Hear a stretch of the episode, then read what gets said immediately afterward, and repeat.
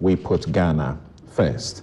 And this morning we'll be hearing uh, Sulemana Braimah, uh, Executive Director, Media Foundation for West Africa, Mercy Larbi, Deputy Commissioner, Commission on Human Rights and Administrative Justice, CHRAJ, Mary Awelana Addah, Programs Manager, Ghana Integrity Initiative, the GII, Kofi Bentil, lawyer and senior vice president, Imani Africa, Dr. John Osae Kwapong, political scientist, democracy and development fellow, CDD Ghana, and Professor Kwesi Aning, director, Faculty of Academic Affairs and Research, Kofi Annan International Peacekeeping Training Center.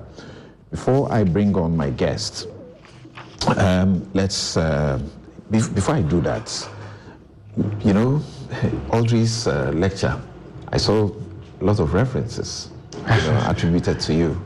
And that tells me that uh, you are the Media Foundation for West Africa. Obviously, you are doing a very great job. You were there. Yes, I was there, and it was um, an absolute privilege to be there to see what was a crowning moment for an intellectual, a scholar, who has incidentally also played a very critical role in my life.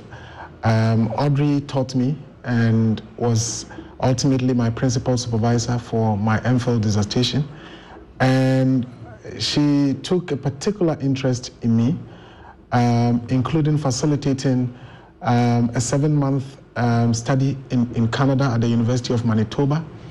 And uh, I think at some point I had to literally be playing hide and seek with her because her primary push was that I should just continue to do my PhD mm. at the time. Okay. Um, because she she she showed so much commitment in having me in academia, uh, and it's sad that I haven't been able to adhere to that. And I, I, would want to promise here that right. I, I wouldn't want to continue to disappoint him. Maybe at some point I would I would take that. Mm. But let me add my voice voice to the congratulatory messages that have come in.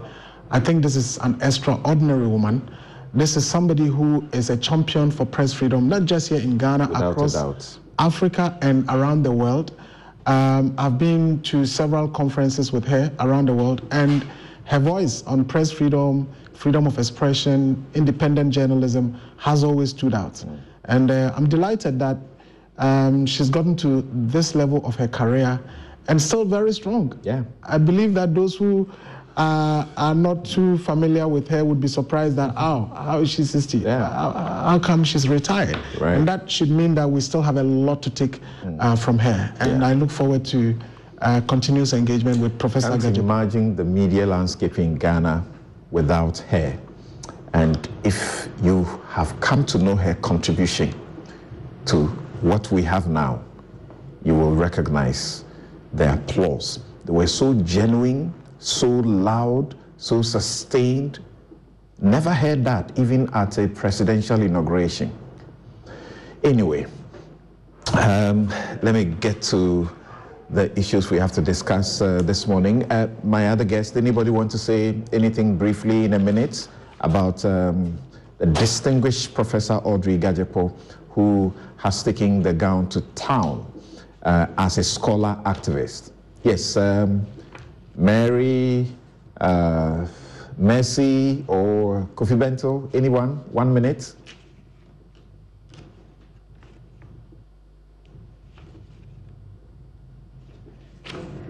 Hello, Mary. Yes, um, I'm having trouble with my. We can hear you now. I'm sorting it out. We can hear you now. say Mm. Just to say, yeah, just to say that uh, Professor Audrey has been a phenomenal woman. Uh, she is part of the initiation of that organization we call the Ghana Integrity Initiative today. She's one of the front bears and she's done so much at the point she was the vice for the board. She became the chair of the board and served until recently when she thought she had served her dues.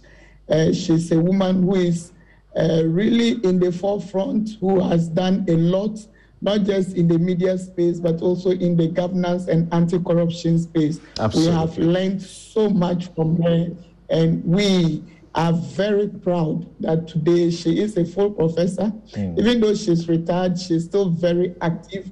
And some of us look up to her to learn a lot more right. as we progress in. Thank you uh, very much.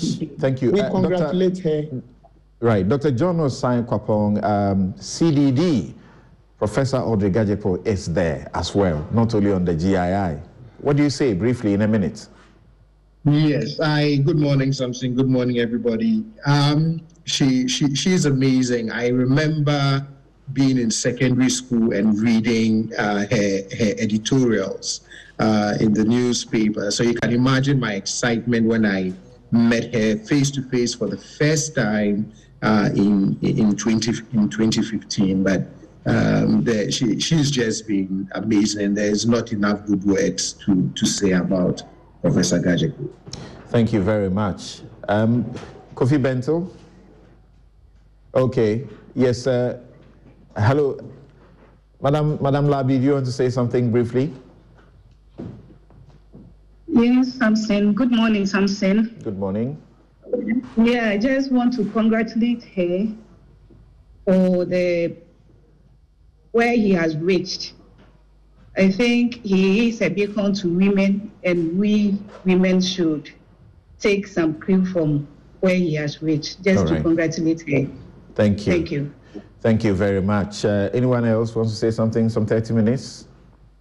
Uh, 30 seconds, I said 30 minutes. Okay. All right, great. Thank you all so very much. Now, um, let's, uh, um, yes, Professor Kwesi Aning, I can leave you out. What do you want to say briefly?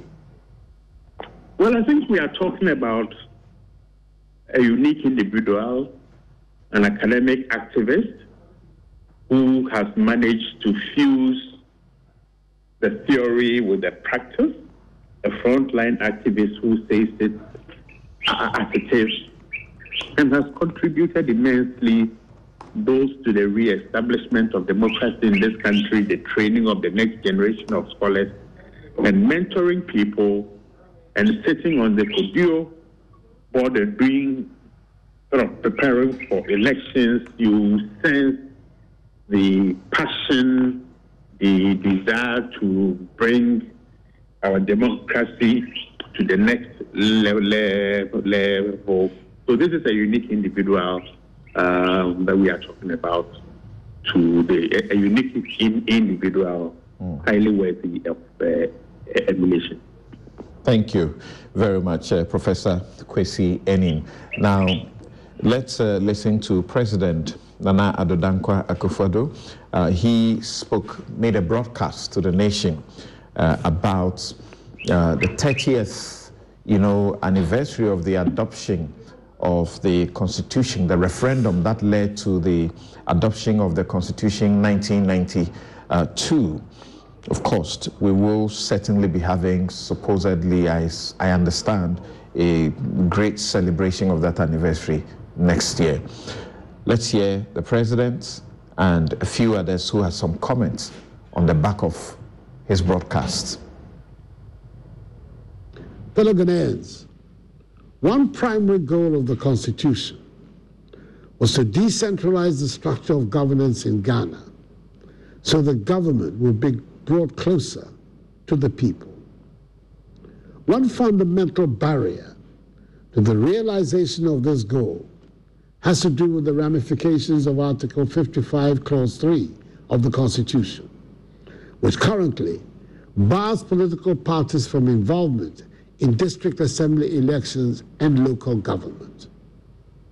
The attempt I made in 2019 to repeal this provision and allow for the participation of political parties in local government was aborted because of the lack of a broad national consensus when the opposition NDC signaled its inability to back the repeal. It was and continues to be my view that the repeal or modification of an entrenched clause of the Constitution should attract widespread support to make it acceptable and healthy for the body politic. We should further bear in mind the strong attachment of the Ghanaian people to multi party democratic elections. On the average, the turnout for national elections in the Fourth Republic has been 72%, one of the highest in the world, whilst the turnout for the allegedly non-partisan local government elections has always hovered around 30%. I've said it before, and I'll repeat it. I will continue to work for an extensive national consensus on this issue. And should such a consensus be attained, for the repeal of Article 55, Clause 3 of the Constitution, and an agreement reached for political parties to participate in and sponsor candidates for election to district assemblies. At any point during my remaining tenure of office as President of the Republic, the matter will be brought back again to the front burner of our public discourse for the necessary action. We've had five presidents in the history of the Fourth Republic with peaceful transfers of power from a governing to an opposition party on three separate occasions. Even when there was disagreement with the outcome of an election, it was the Supreme Court on two occasions, rather than the streets, that validated its result. We are arguably the most stable democracy in West Africa.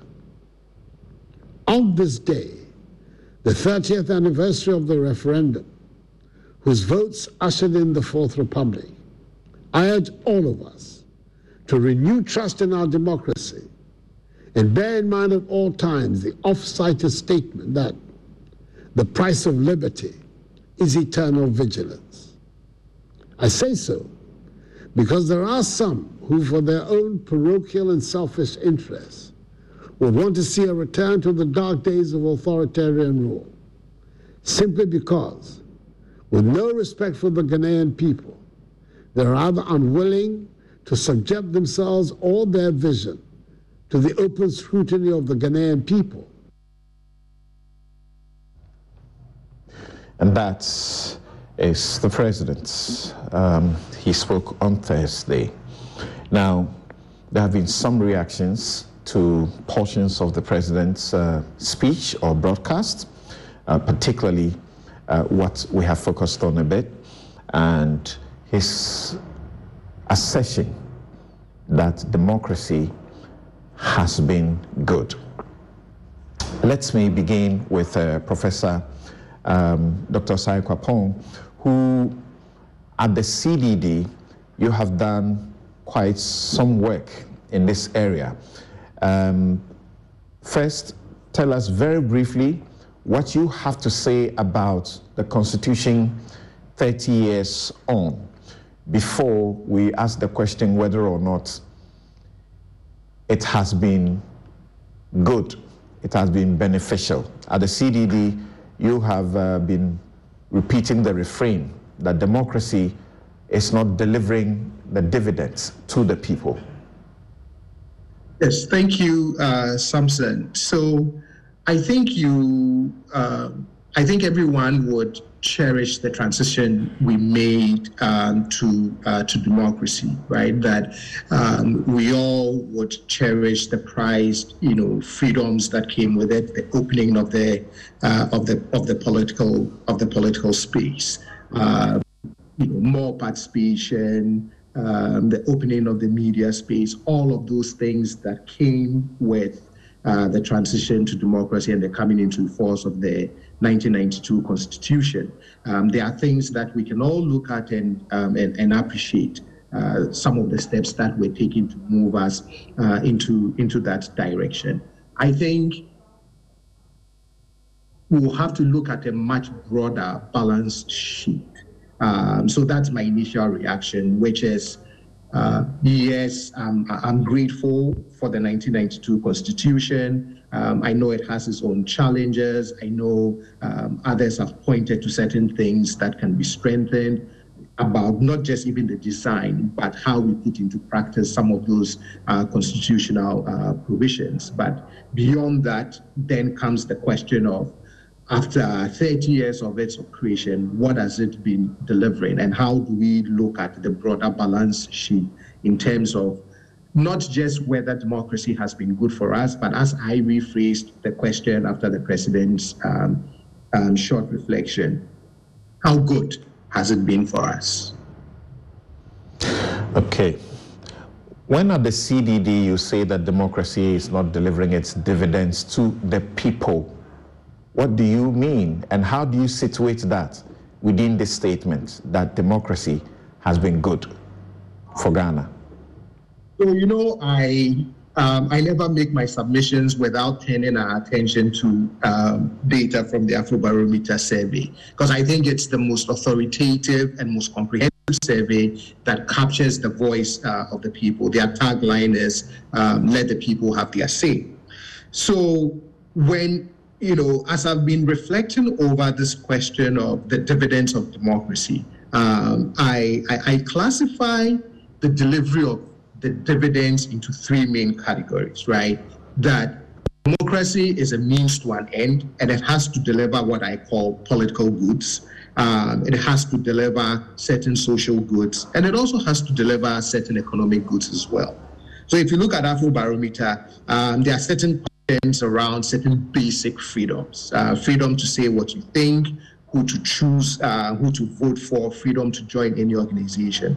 On that score, um, over eight rounds of the survey, the people's um, verdict is that we are, you know, we are delivering, right? Yes, um, there's been some challenges sometimes in terms of the consequences of having expressed some of those freedoms, whether it's within the media space or things that people have said um, in, in, in public discourse. But generally, if you look at those political groups, almost about seven out of 10 Ghanaians would say that democracy has been good for us in those basic uh, in those basic freedoms. But then on the question of uh, equality, how people are treated is one of the things that I look at as a subset of those political goods. And there, on average, no more than three out of 10 Ghanaians would agree that people are never treated unequal. So, whilst we are delivering on certain basic freedoms, there are questions about uh, the equal treatment um, of, um, of individuals under the Constitution. If you move to what I classify as social goods, so Afrobarometer asks things about how well is government handling things like reducing crime, improving basic health services, education, household water, infrastructure. So there you would see that the government government over the eight rounds scored generally well, right? Uh, particularly in addressing education needs and improving basic health services. Still not perfect, but it is in those areas that if we throw it into the balance sheet, you would see generally an appreciation that this transition to democracy is delivering certain dividends um, around those social goods, even though they still hover, um, uh, you know, around the 50s, 50 percent. The main challenge that we continue to face is on the delivery of, of, of economic dividends, particularly in job creation. It's the number one problem that Ghanaians allude in the Afrobarometer survey, and it's the area that also receives one of the lowest approvals um, uh, over the over the rounds of the survey, and then uh, narrowing the gaps between the rich and the poor right, uh, still hovers around 30%. The president, in his speech, talked about some of the challenges, and one of the things he mentioned is corruption. So, if you look at fighting corruption, uh, the people's verdict, an average, only four out of 10 rate government's performance in fighting corruption uh, very well. Yes, it's seen a change of about plus six over the years.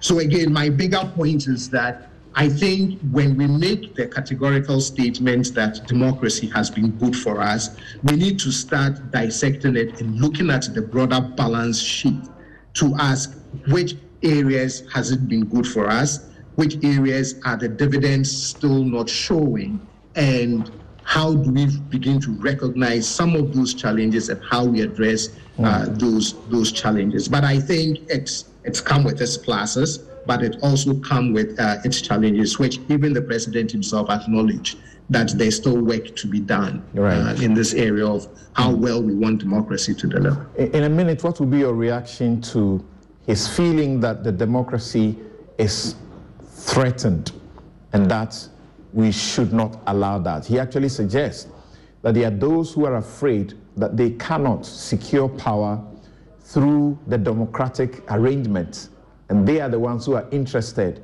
in the back door. Is that our reality today in Ghana? I think certain certain comments that have been um, made in the public spaces, and then if we look at what has been happening in the sub-region around us, and then if you also look at some of the global reports that talks about uh, the decline in satisfaction with democracy, right? That I can see why there's that concern about um, being vigilant and staying, you know, staying on course, right? Uh, but you know, do I really do I really think that there's a concerted effort by some to really torpedo this um, this journey that we've been on since 1992? I don't think so, and I hope not. Um, and I even hope that even if there are disenchanted voices, I think those disenchanted voices are not necessarily about changing the course to a non-democratic path.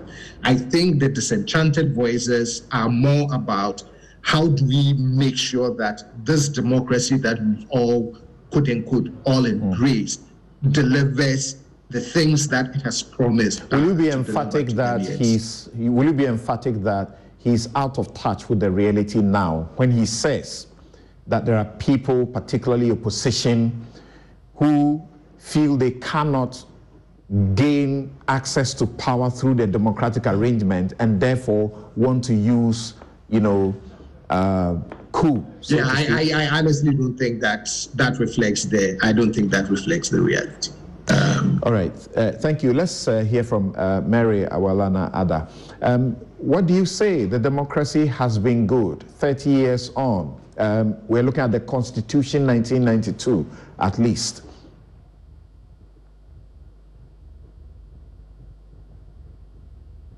Hello, Mary.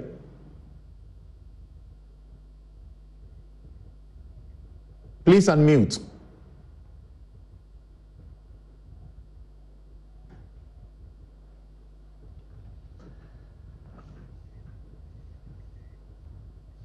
Okay. Um, uh, um, Something was it for me? We can hear you. Great. So, for me, my general impressions to add on to what uh, Professor Kwapong has spoken to. Uh, the president's statements are factual. It is a fact that after 30 years, this is the best we have gone uh, in our democratic uh, journey. And so it is good that he is calling on all of us to prefer and stay on course focus, uh, to prefer the rule of the thumb to the rule of the gun. I believe if we are carrying out a survey out there right now, everybody would prefer that we are in a democracy. It is not for nothing that we say it is called Kabima bin Kabi. Uh, when we have the opportunity to speak,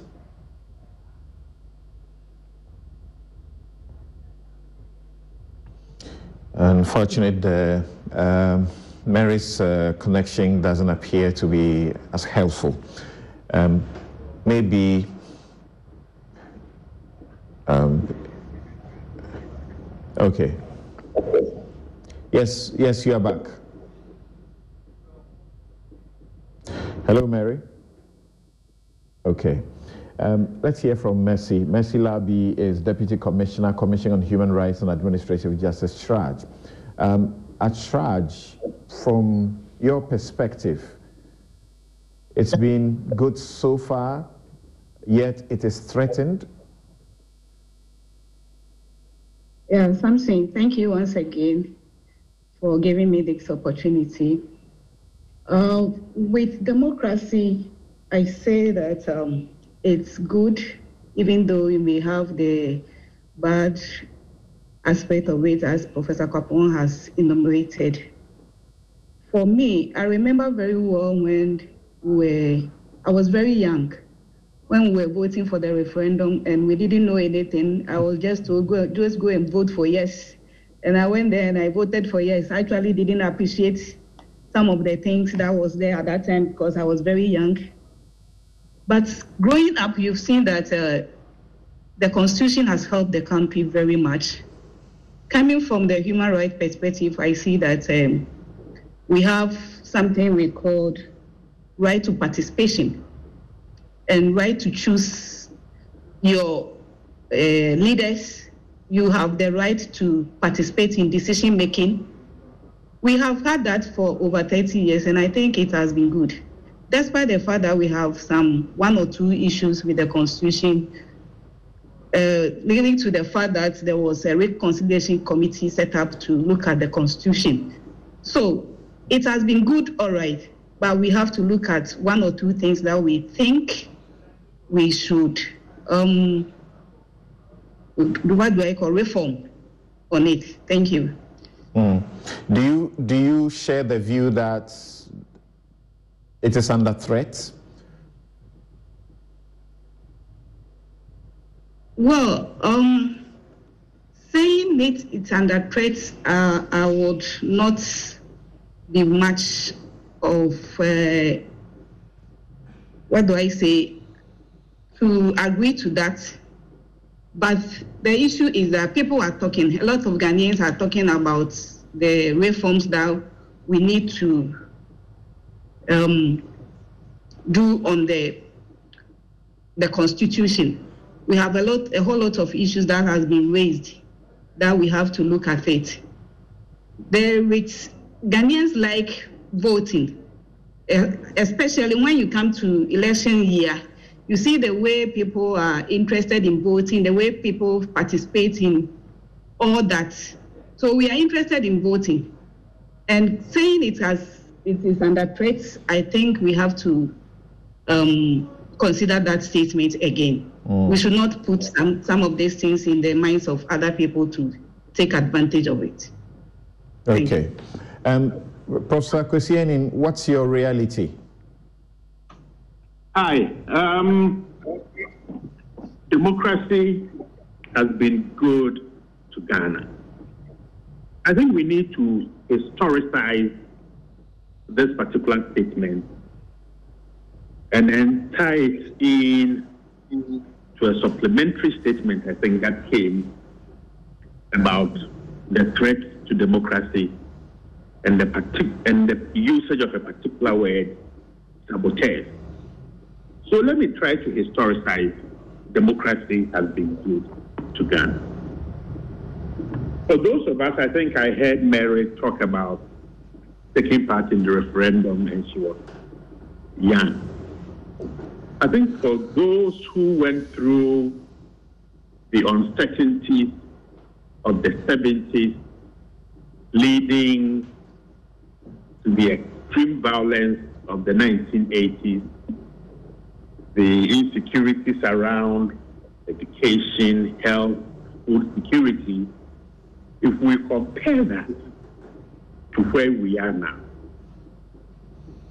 then the superficial conclusion is that at least the freedom from fear has almost been extinguished. The freedom from want is largely dealt with. Nevertheless, they are veritable challenges, increasingly becoming intractable. One relates to the issue of employment generally and the panoply of interventions that have been made targeting employment generally, but also the youth in particular, of which, you know, the conclusions as to their successes or otherwise is still up in the air.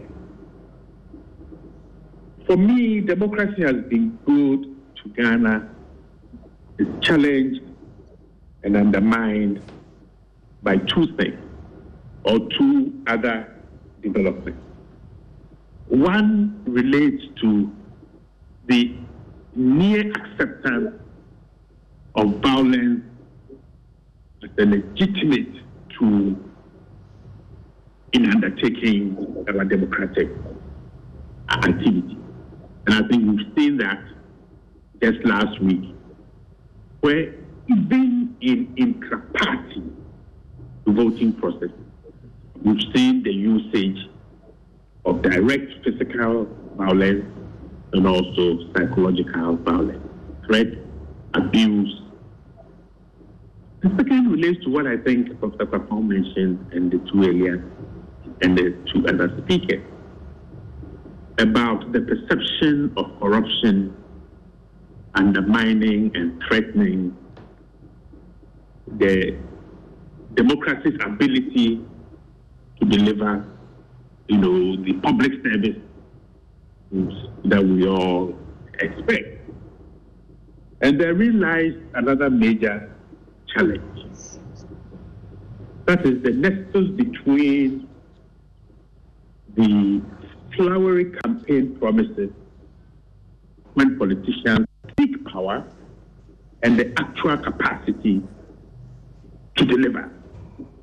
And I've just been reading Manasseh's book the last couple of days on the fourth dawn. And in that, he clearly demonstrates the inability of our politicians to look at us in the face and tell us what they can actually deliver. So, Samson, if I want to put this in to the question that you asked, I think, Mr. Kwapong, about democracy being threatened. That threat is coming not so much from the external environment, which is insecure. You know what is happening in the Sahel and it's really coming down south. But the behavior and the transfers of the political class, that the actions and inactions of the elite themselves contribute creating this enabling environment that can come to threaten the democracy. My final point relates to the usage of the word saboteur. Who is a saboteur and what are the processes and mechanisms through which individuals or groups seek to sabotage something? And in the context of our conversation this morning, our democratic you know, form, form of government. If you use political violence or you deliberately recruit, encourage, um, give false official uniforms to people who don't need or who don't have the right to have those things, and they use that access to intimidate other people, then you become a saboteur. When you need to build a road, and Manasseh's book tells us about the exponential growth in the cost of building a kilometer of road in the country and the quality of that road. If you don't build that road to the tune of about $1.6 million per kilometer, and after two years, there are potholes, that leads to accidents, that leads to death and injury, then you are a saboteur. So the spectrum of potential saboteurs whose actions and inactions threaten our democracy is a long one. Mm. Okay. And more often than not, we don't see these individual actions of commission and, and the commission as threatening our democracy. So Right. much as we rejoice in the ability to be able to have these uh, critical discussions with you, and we are not looking over our shoulders, we need also to be conscious of the fact that there are certain actions that are beginning to threaten, undermine, and if we don't reverse it, it could be, you know, catastrophic. Right. And uh, talking about the question of employment and inequalities in uh, matters, particularly people's, you know, economic well-being. Um, I think we have a problem which is largely an Africa-wide problem. Um, you, know, the African leaders, they meet at AU and they agree to what you find in our own constitution, Article 36, 36.1e. It says that the state shall take all necessary action to ensure that the national economy is managed in such a manner as to maximize the rate of economic development and to secure the max, maximum welfare, freedom, and happiness of every person in Ghana and to provide adequate means of livelihood and suitable employment and public assistance to the needy. Then in clause 2, it says the state shall, in particular, take all necessary steps to establish a sound and healthy economy whose underlining principles shall include, and I go to the E I'm referring to that they all agree, the recognition that the most secure democracy is the one that assures the basic necessities of life for its people as a fundamental duty. Whether Africa has delivered this is uh, the jury is out there. And this week I was at a, a forum where I was making a contribution and referring to, for example, the integration agenda, how we like to be in our small corners and be happy that we are doing well in Europe, inter, you know, in, intra-European trade, trading amongst themselves, 60%, according to a research, shows that they do that 60% of their goods and everything, they trade it within among themselves. In North America, 40% of that. When you come to Africa, which is the most resource rich, we're doing only 13% of that. Yes, so Sule, uh, obviously that's the reason Ukraine and Russia are sneezing and we are catching cold. right. So, what do you say? What's your verdict of uh, what we have done so far in 30 years? Well, um, Samson, I would want to start by saying that we were recently told that our population is around uh, 30 million now. The majority of these 30 million people would be 40 or below. And what that means is that those who are 40, at the time this constitution came into being, they were just about 10 years old. In fact, during the referendum, I was not qualified to vote because I wasn't 18 then. Yeah. For many of these people, those who were fortunate to have their parents educated somehow, they were growing up seeing their parents in all forms of jobs and then retiring as they grew. Mm. And those whose parents were not educated like me, the idea was that, well, we see our fellows' children haven't gone to school and are working to take care of their parents and so on. And so we are motivated to try our best to get our children into school. So for many of these majority of, you know, the 30 million people, they have lived through this last 30 years. And the question, apart from the narratives we hear about what happened in the 70s, how people were being brutalized, how human rights was, you know, being repressed, and so on and so forth, the, what we have lived in is what we have witnessed over the last 30 years. And the question, therefore, is is this the best that we can have, or there could have been a better alternative? Now, Yes, we all love democracy. Um, and it is not because we love the word democracy or we hate the men in uniform that we were told captured our country for a long period of time. We love democracy because we are told it is a government of the people, for the people, and by the people. So, folks who were growing, seeing their parents employed and all of that, now living in a government of democracy with no employment, inequality rising. We see how profligate, you know, leaders are living whilst others are suffering. I believe there would be that constant question about are we in a democracy or in some form of government? Because if we are in a democracy, the constitutional provisions, such as the ones that you just read about how to administer the national resources to the benefit of all, and all of that must be adhered to. Is that what we are seeing? And so I would say yes, on the basis of what those of us who are within our 40s and less than 40s, and then our lives have been in this particular enterprise over the last 30 years, based on what we've read, I think that democracy has been good. But for many, the question would be is being good for who and how? And that is why I think the president's point about um, you know democracy is strengthened uh, is strengthened is a valid point. But we need to look at why. And for me, the reasons are not far fetched. First of all, we see our democratic institutions getting weaker rather than stronger. We see people losing confidence and trust in our democratic structures rather than building confidence and trust in these structures. If you were to ask so many people on the, on the streets, people would tell you we are tired of this NDC NPP business. If you ask people about the judiciary, increasingly people are having less confidence and trust in the judiciary. And it is same for parliament.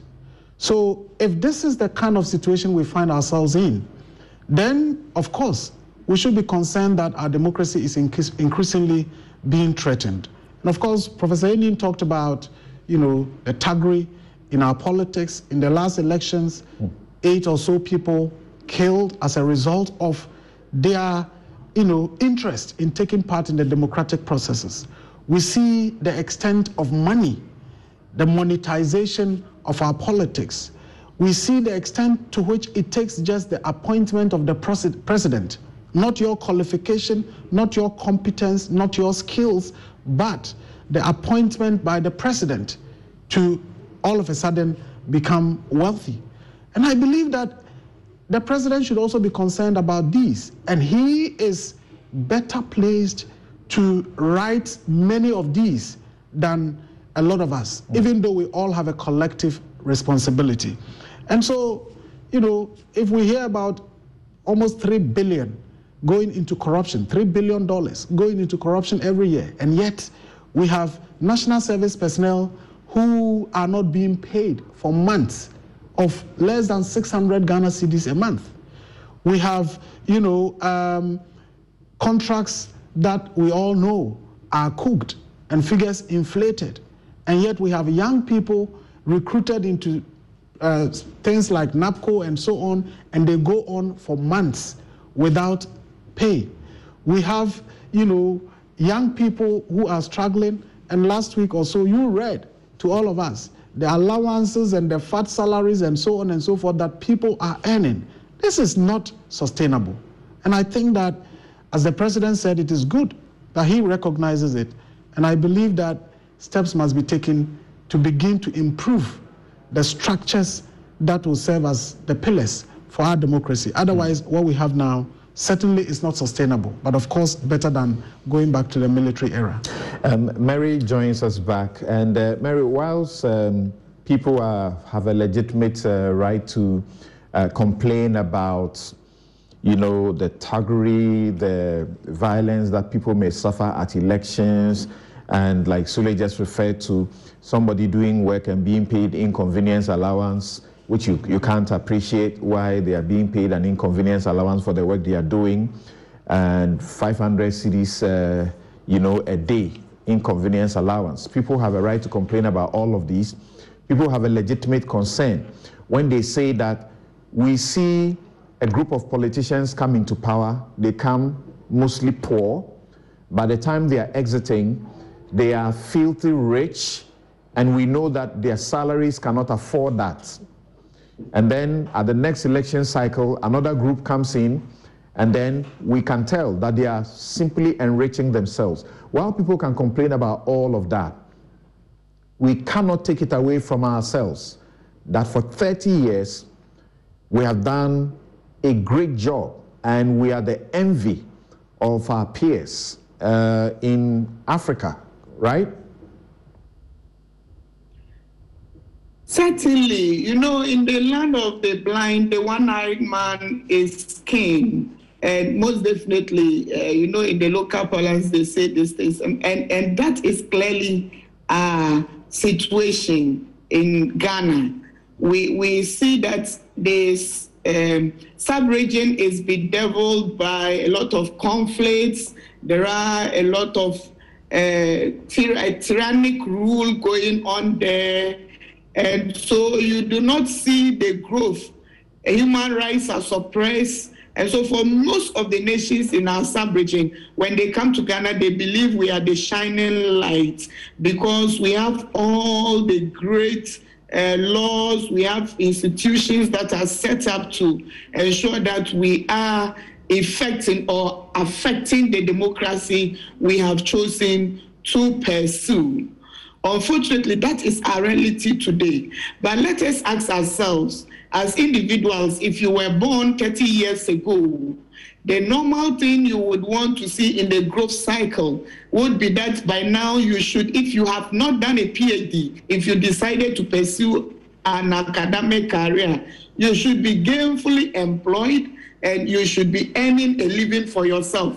If you are interested in getting married, you should be marrying. And so for us, uh, it is the situation of the one eyed man leading the pack of the blind uh, because we do not see any growth. As Sule enumerated, we see a lot of unemployment happening. We see uh, unemployed graduates. In fact, now we have associations of them. Unfortunately, we have not uh, paved the way for the private sector to be the engine of growth that it is supposed to be, to be able to either recruit, engage, or to activate the processes for these youth who come out of our schools to then do something for themselves to earn a living. We have seen that corruption has taken away the benefits of the national cake from all of us. And as you clearly indicated, we see on a daily basis people we have gone to school with, people who were teachers. I am not belittling teachers, I'm one. And so people who are honorary teachers and our current president has told us that if you want to be rich, uh, you, you shouldn't teach to wait. I think that is what he, he wanted to say. And so if people who are just teachers in their communities come to parliament or become ministers, and in the space of four years, they are able to build houses, to drive in the big cars, and to show wealth, then it is not surprising that people are complaining and let us be uh, very cautious of the freedom we continue to tout ourselves of having because it's not something that we can keep if we do not work towards it. If we continue to increase unemployment with people having no hope of securing jobs and providing a living for themselves, if we continue to perpetuate corruption and people find out or realize that there is no other way but to take other steps, then we are living in a dangerous setting where it could blow off and we would all be in serious trouble. If you look at the analysis Professor Kwapong did on the Afrobarometer, when you take the uh, various surveys that have been done by Transparency International and has, you take the Corruption Perception Index, the picture out there is not clear. And even when you say we are doing well, in Africa, we are far from doing well. We, in, in the last uh, run of survey, I think we were ninth or so, and that is not doing well. Mm. Other countries have gone ahead of us. They are performing better when it comes to the indicators of good governance and when it comes to anti corruption, particularly. So we are not the shining light when it comes to the whole sector of the, uh, the governance space. And so we must and sit, we must reflect as a people and we must begin to see how we enforce some of the processes we have put in place to ensure that people who come into political office do not see it as a venture of making money, but then see it as public service. They serve the people and go. Mm. And let me conclude by saying that when the president indicated that it is time for us to reflect on whether we need to change the constitution to suit us as a people. Uh, he was very, he, he conveniently cited some areas where it didn't go well in the last four years. Yes, uh, we, we, will we will get to we will get to that specific uh, portion shortly. Uh, thank great, you very much. You have been watching and listening to Newsfile. This is your most authoritative news analysis platform, and my guests are Sulemana Braimah, Executive Director, Media Foundation for West Africa, Mercy Larbi, Deputy uh, Commissioner of CHRAJ, Mary Awelana Addah, you just heard a Programs Manager, Ghana Integrity Initiative. Dr. John Osae Kwapong is political scientist, democracy and development fellow at CDD Ghana, and Professor Kwesi Aning, Director, Faculty of Academic Affairs and Research, Kofi Annan International Peacekeeping Training Center. We'll take a quick break. We'll return to check if the president is,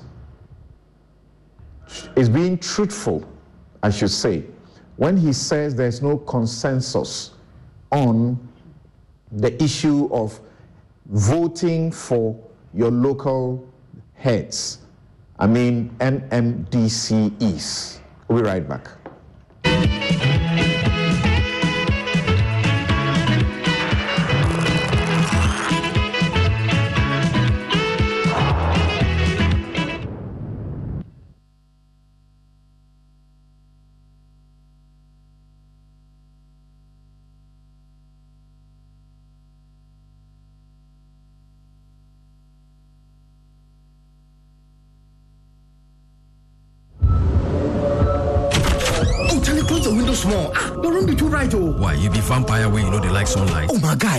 Eyes, oh, my eyes. Behind the PC problem, oh. in the sun problem, common light bulb stuff. This no matter. Eh? I beg go Robert and Sons. Mm. Oh yeah, then my chick to him, I know correct. Cry. Where Robert and Sons sort them out sharp. Now so so stylish frames in the wrong.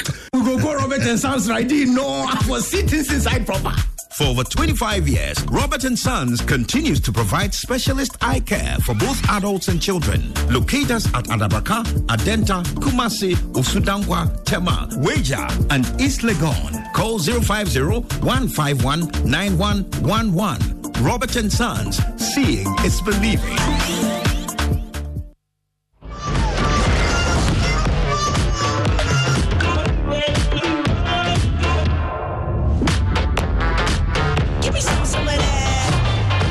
Discover the secret of Alphabet City. A modern gated community with bright and spacious two to three bedroom apartment unit situated in a stellar location at Sakumonok.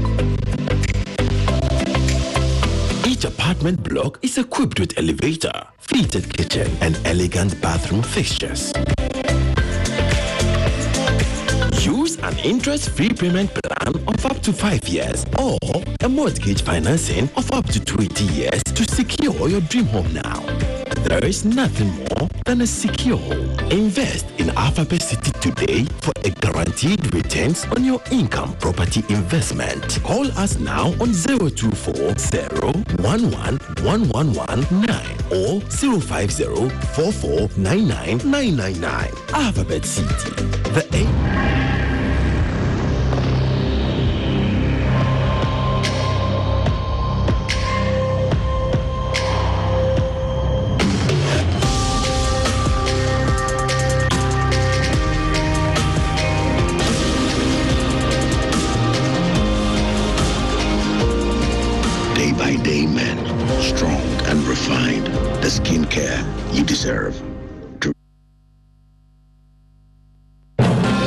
My name is Mohammed Nuruddin in Kumasi, and this is Joy News. Independent, fearless, and credible.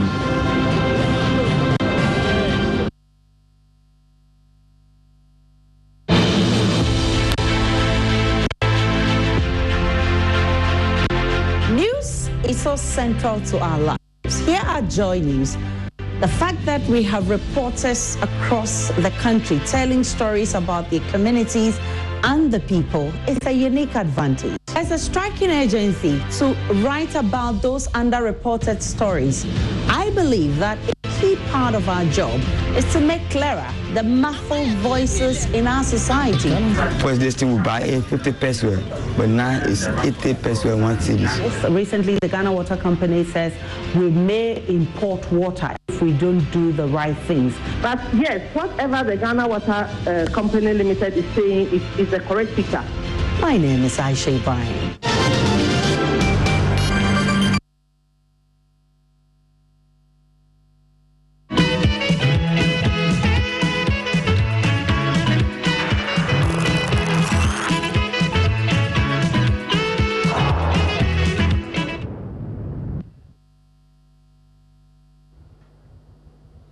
You're welcome back. This is News File, the most authoritative news analysis platform brought to you by Bank of Africa Strongest group and closest partner, MTN, everywhere you go.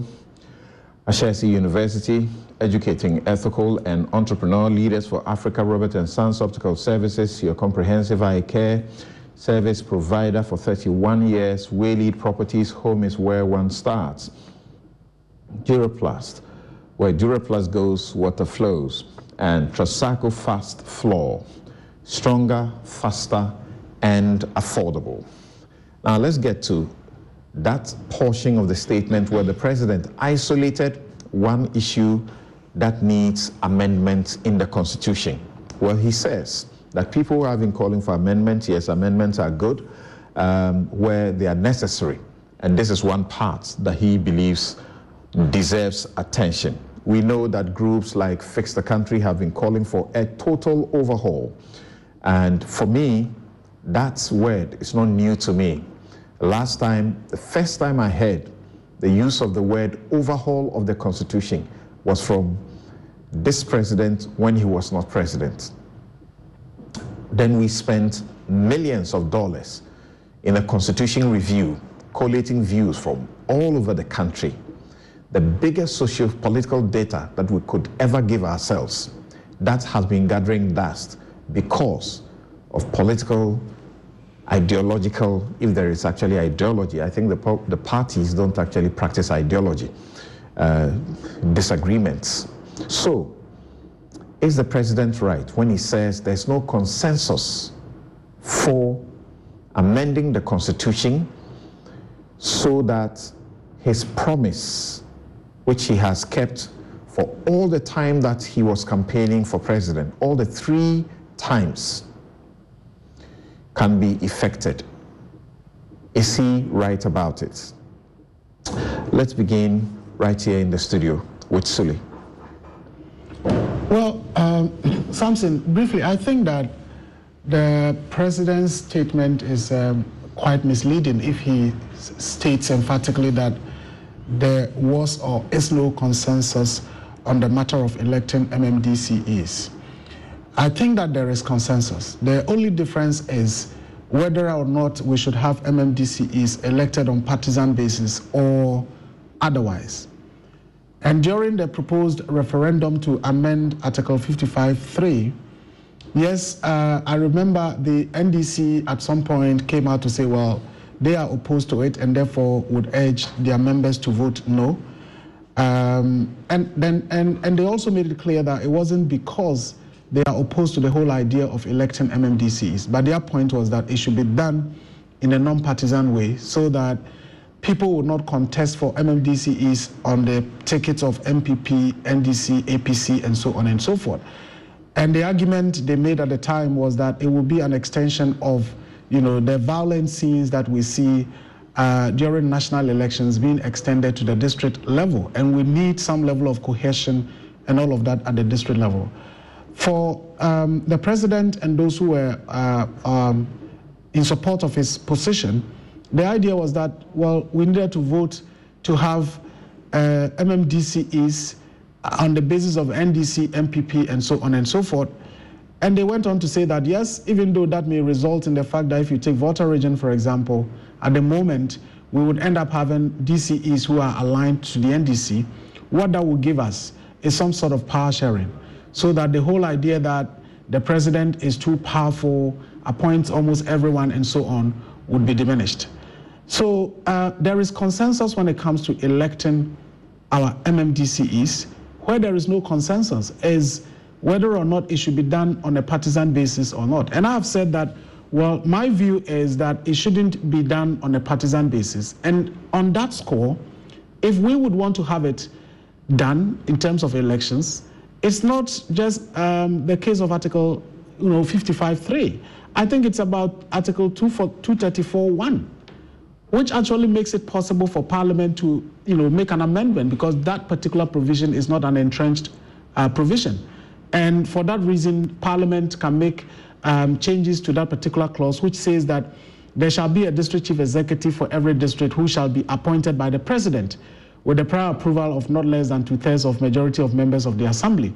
And so, once it is not an entrenched clause, clause, it's just by having parliament to do it. So, if the president is indeed committed to the principle of having our MMDCEs elected, nothing stops him from making a proposal for Parliament to amend Article 2, 2431.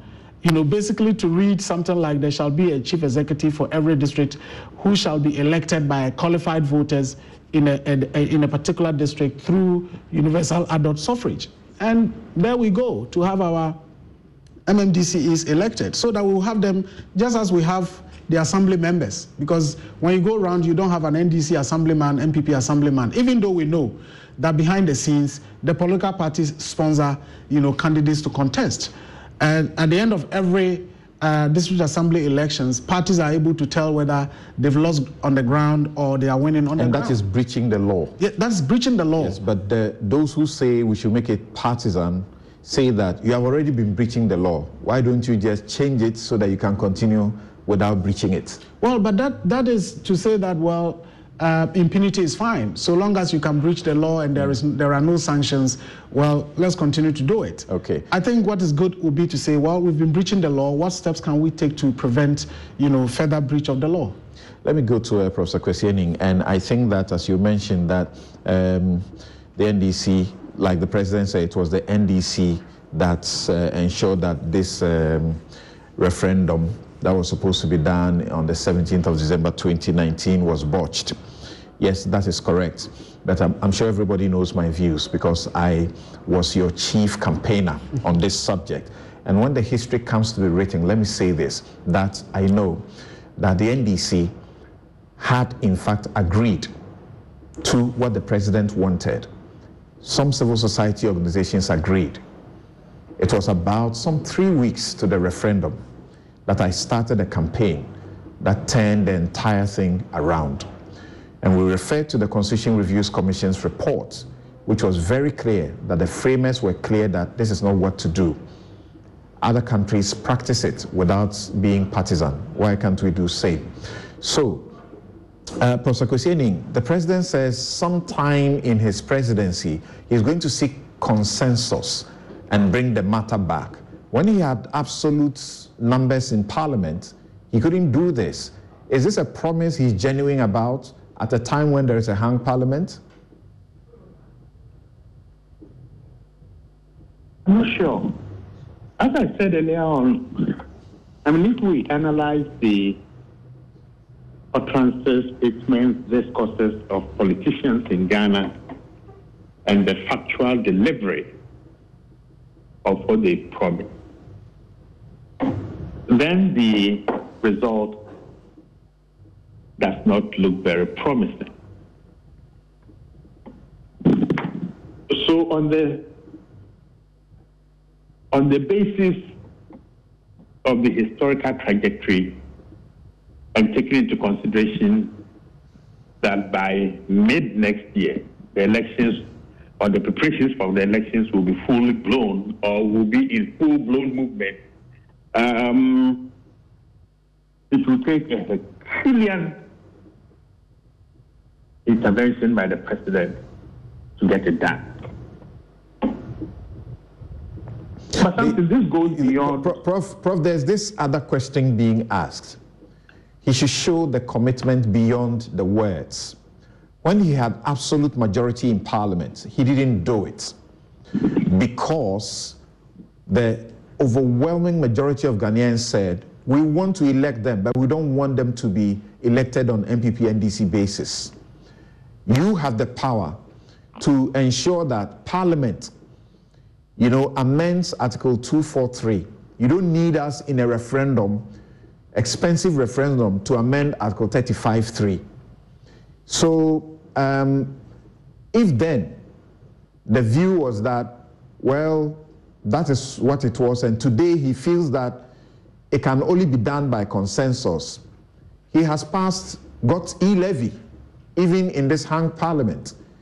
Why doesn't he go ahead and have it and have it passed rather than talking about going to get consensus, and that will be from the NDC, which is very clear that he doesn't want it this way.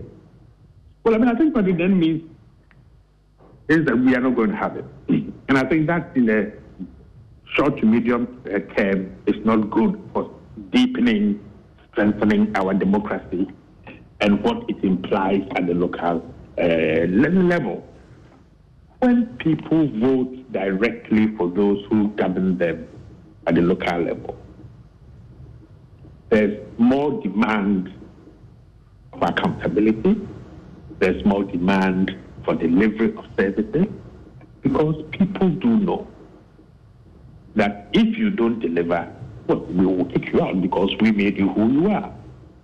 I think one of our panelists earlier on stated this almost imperial power to appoint without any recourse to an assessment of the person's uh, capacity to deliver. So we're going to be able to hold these bipartisan elections. That will deepen the democracy that we, we have. Mm. But part of the challenge also is that I mean, we've heard these promises over and over and over again. When people are in, in opposition, they say one thing. When they get power, they say the other. You know, so the real question for me becomes, what are the opportunities for the generality of the Ghanaian electorate to say, look, we want this done and we want it done within a certain period? Because otherwise, this will become a political football. It, it will keep going back and forth, back and forth, back, back mm. and hmm. forth. I mean, this is not a thing that I follow very closely. But I do know that when when citizens have a say in those who govern them directly at the local level, there's more accountability, there's more delivery of services. I mean, and people feel as if mm. they have a stake in who they've chosen and by extension the performance of that in, individual. So were going to get it done. Mm. It will be useful. It will deepen our democratic processes. Mm. People will feel that they have a stake in what is going on. And then this fear of the threat will go away precisely because we are all part of the team and ensuring the things are getting done. All right. Uh, Dr. Osae, Osae Kwapong, uh, recently the CDD, you did, you, did a poll and um, your poll got over 70%, as in, I think it was 71% of uh, Ghanaians in favor of non-partisan DCE elections. The overwhelming views of the people must be known to the president. No? You're correct. Um, um, uh, uh, and, I, am sure when that report was, uh, was shared publicly, uh, I'm sure it made its way uh, to the president and other uh, key stakeholders in in this conversation. Mm.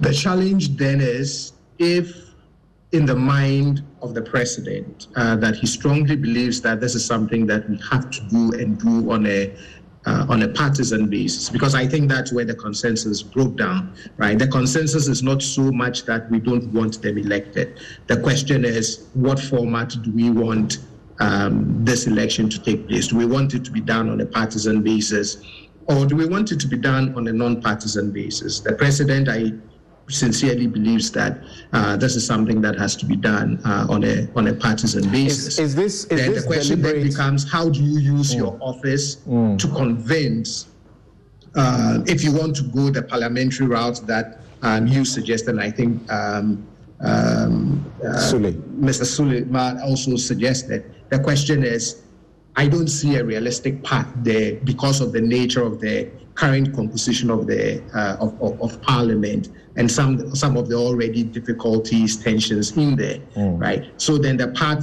the other part then is a national referendum.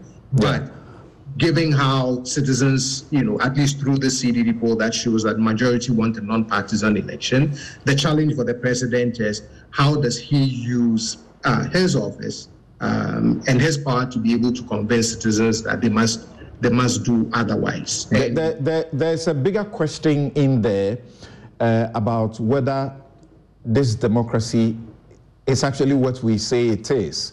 Uh, when the overwhelming majority consistently say that this is what we want, and the person who has been voted to superintend the process says, like they say when we're kids, you are lucky to be bought a football, you know, by your parents, and you take it to the field. When you are playing and things are not going well for you, you pick it, you run away. That's what the president did in the first place. And now he's, he's still saying, if it is not my way, then there's no consensus. What kind of democracy is this? But the question I'm asking you is most of his people within the party are against making it uh, non partisan, uh, are against making it, you know, even partisan. Because if that is done, then you know, some parties may get some, you know, vote somewhere and get an, an uh, a DC somewhere. And they feel that if it should be done, let it be done by some other leader, not through you. This is our time. Let us enjoy. Pick the people, handpick them, like the Constitution empowers you, rather than give it out to the people to decide. Is, would you say that this is deliberate to keep that position so that he will appoint the DCEs uh, for all the time of his presidency? Well, I mean, that's that's his, that's his position, right? Um, and it, it goes counter to public sentiment, or even as you said, it goes counter to some of the sentiments of people uh, in, in, in his own party. But that is also what leadership uh, is also sometimes about, which is, are you able to convince people enough to change their mind and change their position. Or the other way around is is the evidence so overwhelming that um, as president you're willing to uh, shift your uh, shift your position on that. But I think for me, the president's position and what it is presenting is you can either I think he has framed it as you can either let us do it uh, on a partisan basis or I can continue to exercise my power uh, to a point in the way that it, uh, it is it is designed, and it's it seems like that is the the, the choice that uh, is being presented. The question for the opponents then for me would be, uh, which one is quote unquote the lesser of two evils? Um, are we willing to live by the continuous appointment of these officers uh, by the president, or are we willing to make some compromises? Uh, and, and, and say that, okay, maybe if the choice was between president appoints versus doing this on a partisan basis, uh, it may not be that bad doing it uh, on a uh, on a partisan basis. I particularly am of the view that um, I don't think the sky would come falling if we do this uh, on a on a partisan basis. That's that's my that's my position. I know mm. folks have expressed concerns about what we see partisan politics do at a national level, and therefore we don't want it to seep it at a at a local uh, to the local level. But mm. I am of the opinion that the sky would not fall if we do this on a partisan uh, basis at the local level. Okay, um, Mary. Mary, is is this not a point? The president's posture is it not a point to further the argument by those uh, like uh, the likes of the Fix the Country who say we are not, we don't have a functioning democracy. That if democracy is what it's, it's, we say it is, how come the president's view must hold sway against the overwhelming majority Ghanaian view? Unfortunately, that is the constitution we all drafted and we agreed to. Uh, fortunately for us, today we have an opportunity to ensure that we change that. I say unfortunately because uh, reading through, you realize that the powers of the president are so, so, so, so huge. Uh, he could do anything and get away with it. Uh, is it not interesting that we say we are a democracy? Is it not interesting that we say it is a democracy is the rule of the majority, but yet still, at every juncture, when the majority wants its will, then the president decides that that is not what he wants to see. And so, for this argument, this is a constitutional review uh, process that went on, and the proposals were made. Uh, these proposals were uh, rejected. And so, if whether it was by another government or whatever, we know that governments are continuums. And for that matter, if this is done, and let me quickly add that at some point, there was a discussion on the whole, reviewing the whole constitution by civil society when we had interactions with the president. And at that point, the president mentioned that uh, reviewing the, uh, picking up the proposals from the Constitutional Review Commission and also the white paper would mean that we are overhauling the whole constitution and creating a new one. And, and for him, that was not a priority for him at the time. So it's not surprising that today his only priority in the scheme of things is that we get DCEs elected and it must be on partisan basis. Yeah, so my question is my question is what do we do with that? A while ago we were priding ourselves about our democracy. Uh, in the preamble of our constitution and also in article 1 of the article 1 that's the very first article of the constitution it says that sovereignty of ghana the sovereignty of ghana sovereignty is ultimate power it says the sovereignty of ghana resides in the people of ghana in whose name and for whose welfare the powers of government are to be exercised so if power is in the people how come the president is turning it, you know, the other way? And that is okay, especially in the midst of having spent uh, $6.3 million to do a constitution review, and that is gathering dust. Power is in the people, and as you have read, power that is in the people is exercised, and that exercise of the power is put in the president. And so the president is supposed to dispense of that power in the name of the people. And the people's representatives, additionally, are those that are in parliament to ensure that the will of the people is upheld. Unfortunately, that is not the case. And we do not have much of a leeway to operationalize unless we go back to the power of the thumb mm. when elections time come. The people and civil society, let me say what we can do. The issues around the uh, fix the country, the Occupy Ghana civil society activism over time is what we can do more. Our advocacy to ensure that things do not get done. And uh, you, as an individual, I remember in the last campaign for this to pass, when you pick this up and engage on the basis of facts, people came to appreciate why they should not be part of this process and they refuse to be part of the process and the process truncated on its own. And so it's for us as a people to rise and be proactive, to rise and reject some of these things, not unlawfully, using all the lawful means mm. of association and also of ensuring that the president hears that we voted for him.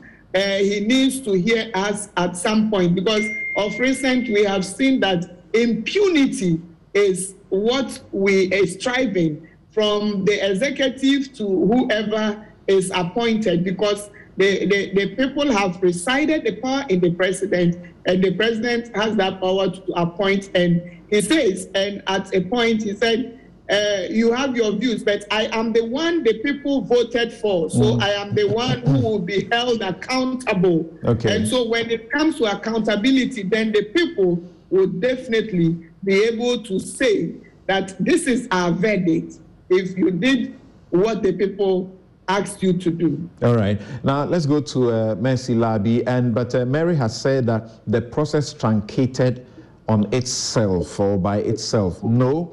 Uh, the fact, as we know, is that there was an overwhelming population that was going to vote no to reject the president's proposal. And then he truncated it, denied people the opportunity to vote no, to say no to him. And now he wants a consensus to bring it back. Yes, uh, Mercy Larbi, um, what will be your take on what has to be done uh, to navigate this process where very clearly people say they want uh, DCs elected, but not on partisan basis. In fact, they have said so in the constitution review process largely. Now, we say uh, we have to go for consensus again. You, Samson. Um, the on the issue of partisan uh, election of DCs, I think some of the panelists have been able to give us the advantages, the merits and then demerits of either partisan or uh, non-partisan. We have to look at the issue very well. The first time when I was speaking, I thought about the, the, the constitutional review, as you stated rightly, that the constitutional review was done based on the involvement of all the people in Ghana, as you have stated rightly. They went all over the country seeking views of Ghanaians on what to be done with the, the current constitution that we have. And the last time I heard you, I have not seen a copy, but I heard you saying that we have about almost thousand pages of that document lying down, gathering dust. It's exactly a thousand page document. Very well. I think it's high time we have to go back to that document again and look at what Ghanaians said in that document. Voting the, uh, the, the district assembly elections, when we come to terms that we want to vote for our DCs, we knew what we were saying. So it's good that we vote during DCs. It's clear that you can see uh, partisan when there are, there is uh, this district assembly elections. Even when you look at this somebody's poster, you can easily determine where the person is coming from, the colors. Though it's not partisan. But it's good that we do the election because we have a lot of allegations on corruption during this appointment of DCs because they have to, uh, it's alleged that they have to pay their way through. When they come to power, they have to recoup whatever they have spent for paying their way through.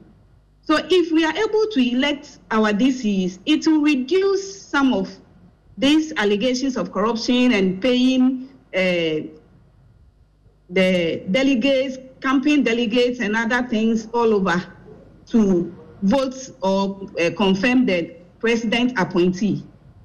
I think we should look at what Ghanaians want, and that is what we have stated in the constitutional review, and that is non-partisan. That is my view.